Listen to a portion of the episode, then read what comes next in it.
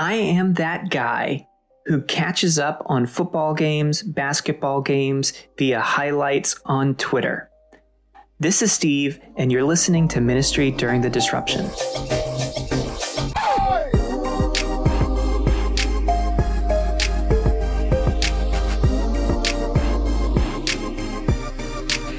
everybody. Welcome back to the podcast. We're going to be talking about basketball and highlight reels today. And joining us on the show is our senior da da da da da correspondent, Kyle Lee.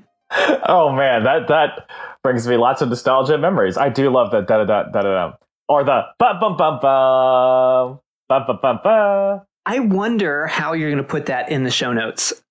the da da da. Yeah, I don't know. I don't know. I'll I'll figure it out. I'll figure it out. I'm I'm our senior da da da correspondent after all. I, I'll figure it out. For those of you who are not fans of Sports Center, those are references to some of the sounds that are played on that iconic television show, which is wonderful. And Kyle, I think you have a take for us about the very epiphenomenon that Sports Center epitomizes.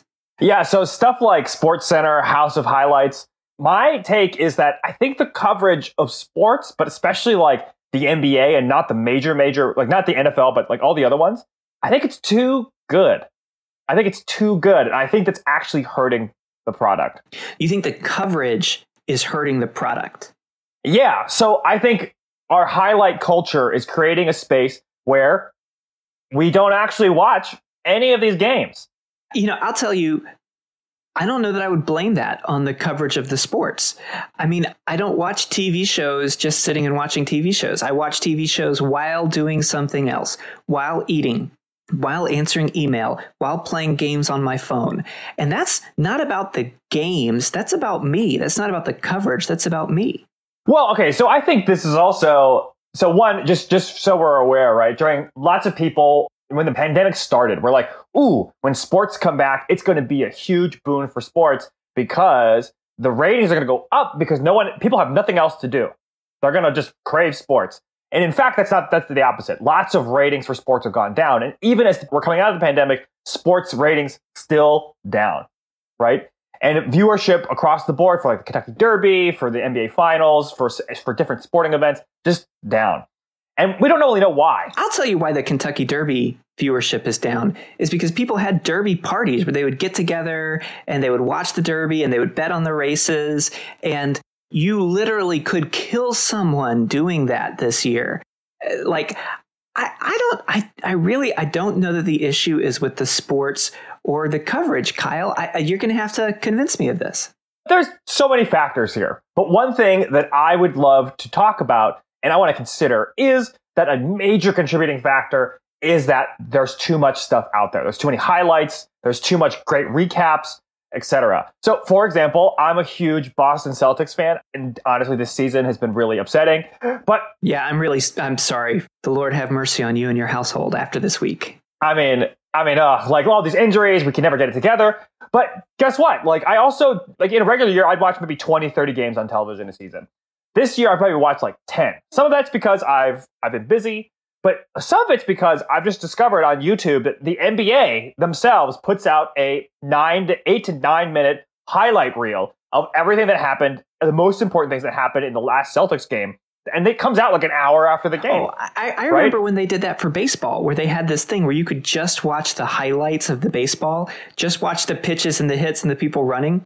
So, like, the footage of that is like 30 seconds because that's yeah. what it's literally i think it's you could watch a four hour game in five minutes. Yeah right? And like that's like insane.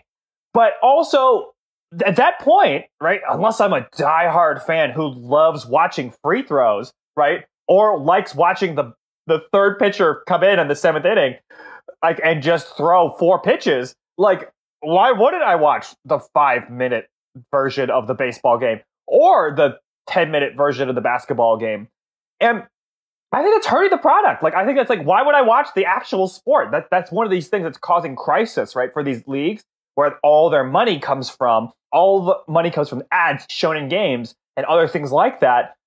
And like, why would I go? Why would I even go to, in person to the baseball game or the basketball game to watch it when I could watch a five minute highlight on the subway ride instead? Well, and that's and that's the difference between us as participants and us as consumers. When I go to a baseball game, which is to be honest, the only way I consume and interact with baseball is I go to games. And when I go to games, I have a great time with my friends. We hang out, we talk. I cannot watch a baseball game on TV. I wouldn't even watch the highlight reels on TV because I don't care about baseball because I don't think baseball deserves to be called a sport. That's a different take, maybe for a different episode. But here's the thing when it's something that we're participating in. We're cheering for our team. We're in it with them. We're the sixth man or the twelfth man, or like like we're a, a member of the universe that is pulling our team together when we're watching it with friends it changes the experience it's a different experience when i'm watching the highlight reel than when i'm watching the game with a friend right i think there's a couple a couple things here too so one major criticism that you can talk about. You know, I'm a huge fan of the NBA, but one major criticism of the NBA is fans of the NBA teams aren't fun. They, it's kind of they kind of suck, right? Comparatively, and what I think people are comparing it to is your collegiate experience, right? And as much as I hate and think that you know your Duke heritage is is just one of your many sins, there, Steve. Um, like watching college basketball with your college in college is like a very awesome experience because everybody's rooting for the team right? You all know the players. Sometimes you go to class with them. I live right next door to some of the players who won the NCAA championship with for the UVA Wahoos in 2019. I live right next to those guys. And like I served them at Chipotle when I worked there. Like, like I know these guys, and I was seeing them in the national championship was incredibly exciting. Or like watching the national soccer championship in 2018, I think for men's soccer. I I was my partner in my acting class was the guy who, who was one of the guys on the team right? So I'm like freaking out for my friend Wes, who's winning this championship right there, right? And that experience is super exhilarating, right? And it's totally different than any other experience. So, what does this mean for us in ministry during the disruption? Well, okay. First, there's this big, broad Jesus thing that I can think about, and then maybe you can help me come down to, to more to earth, right? I hear Steve, but like, okay, the youth pastor says type of thing, which if I was going to be this would be, I'd be like, all right, kids, youth pastor says you can't just talk about Jesus. You have to actually experience Jesus. And that, that to me is kind of indicative of what we're talking about here. But also, I think there's a lot of, lot of things where we could just talk about ministry and we're not doing anything like or you know we're too we're too paralyzed to do anything else well actually i can say that talking about ministry is at times a substitute for actually doing ministry. Right. There are times where we talk about how we're going to go out and share the gospel. We talk about apologetics. We talk about reaching out to new people and then never do it. We talk about praying for someone and then never do it. And talking is doing something. And so, if you have this nagging sense of duty and obligation driving you, I should be doing something, talking about it kind of scratches that itch. Yeah. And it's the same way with sports. Actually, you know, I, I've got four kids. I'm not able to watch a lot of Duke basketball games, but I feel like I should know what's happening. So I hop on Twitter and I watch the highlight reels, and that's and that's not necessarily what I want to do, but it is enough to satisfy that that inner voice that says I should be keeping up. I should do something. So with that inner voice as well, I'm going to talk about that for really quick. Like, who is telling you that you should do do something? Right? Is that Jesus? Right? Or is that you? Like, I know for me, when I was in college, I just wanted to do, I, I wanted to get my quote unquote degree in university and I wanted to just do all this stuff. Why did I want to do that? One, because I liked, like the university, I like Jesus, I like my friends, I like doing ministry. And obviously I, now I liked it enough to, to jump on staff the university. But also it's because I was like, oh man, I should be doing these things because I got, I got, if I'm not doing them, I'm not being a good Christian. Or like someone is going to miss out on the gospel, right? And there's some truth to that. But at the same time, Jesus doesn't need any of us to, to spread the gospel or to reach my campus. He just wants us to participate so that we get to experience it along with him in a very different way.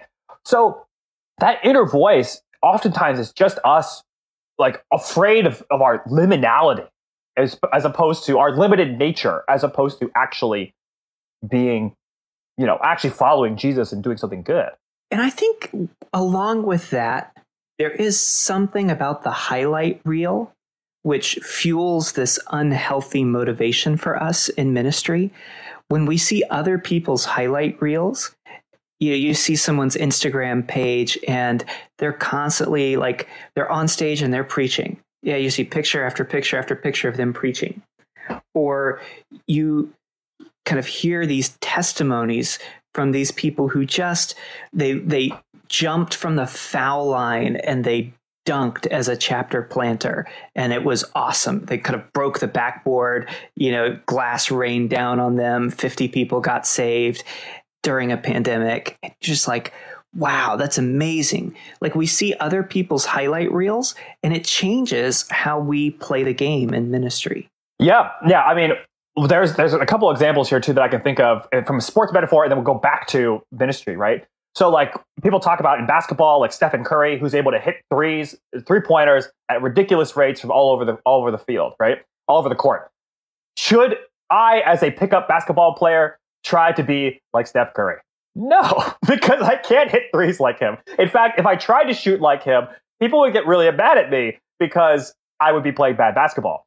In the same way, if I was trying to play football, Patrick Mahomes can throw these no look football passes. Nobody should try that except for somebody who's on his level and or who has the talents and skills and opportunity to do so right in the same way in ministry there's plenty of, of things where i could see like my, for example one of my friends ariana has had this amazing experience where she's talking to these multi-ethnic multi-diverse group of people who are who are like and like helping them with with praying over them over the phone and FaceTime and and seeing them saved in real time.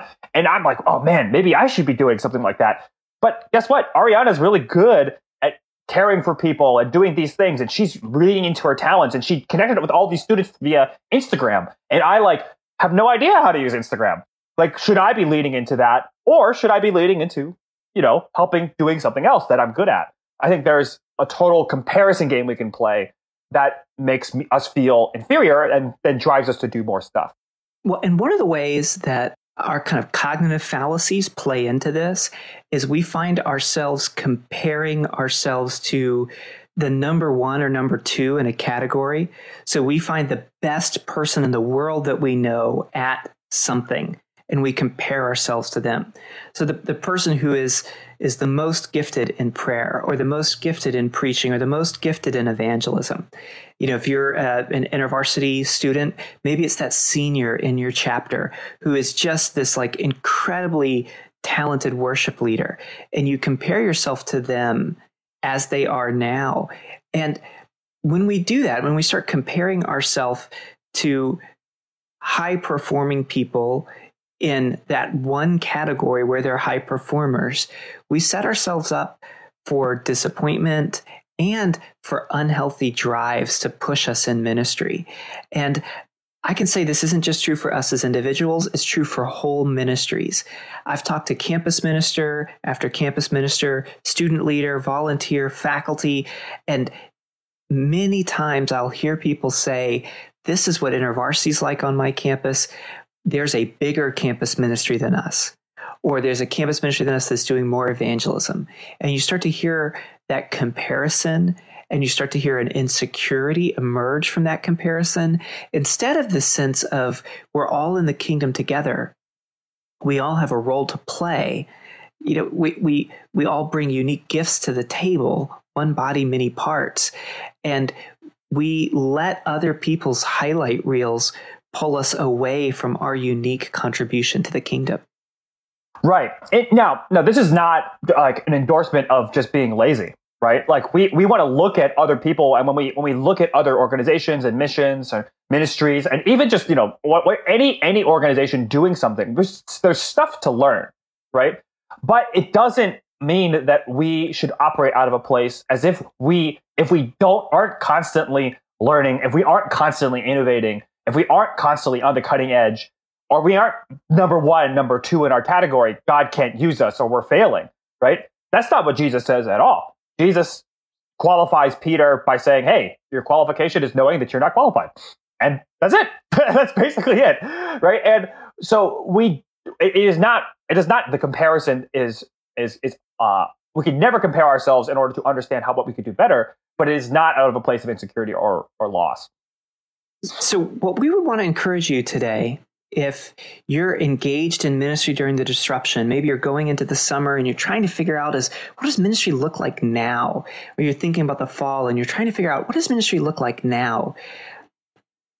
Don't look at other people's highlight reels as your sum total guidance as to what you should be doing. Don't let the hero stories that circulate throughout your ministry world, don't let those hero stories cloud your desire to hear directly from Jesus. The most significant thing we can do in ministry strategy during the disruption is to connect with Jesus. Hear his voice, do what he says. Yeah, and recently, it's just because we might as well plug it, I feel like I was going through a course in our ministry playbook where Oh, that's today's sponsor. Oh, really? What a coincidence. And we, and I was I was taking this course, I pulled all these quotes from it, listening and learning and thinking about ways that if if we can depend on the Holy Spirit as we do ministry, then our ministry by definition is successful because the success of ministry is not numbers or statistics or how cool of a story you get. It's faithfulness. And that's one of the huge parts of the course. And I would really recommend it. I think that is our key step here to depend on the Holy Spirit to gain insight. Because guess what? Right? Who's the hero of our story? It's not you. It's not me. It's not our, it's not your staff worker. It's not the student leader. It's not that super awesome person you want to reach. It's Jesus. Jesus is the hero of our story, and if he's the hero, he gets to be the hero. Then we should probably back him up, and we should we should probably get on board with wherever he's going. And in order to go where he's going, you got to depend on the Holy Spirit. Yeah, you know, I think that principle, um, success is faithfulness, faithfulness is success. I love that. Some of my students over the years might recognize that phrase as something that I've used on campus for years and years. And I'll actually let people in on a little secret inside knowledge. I actually had a chance to help write that course before the pandemic.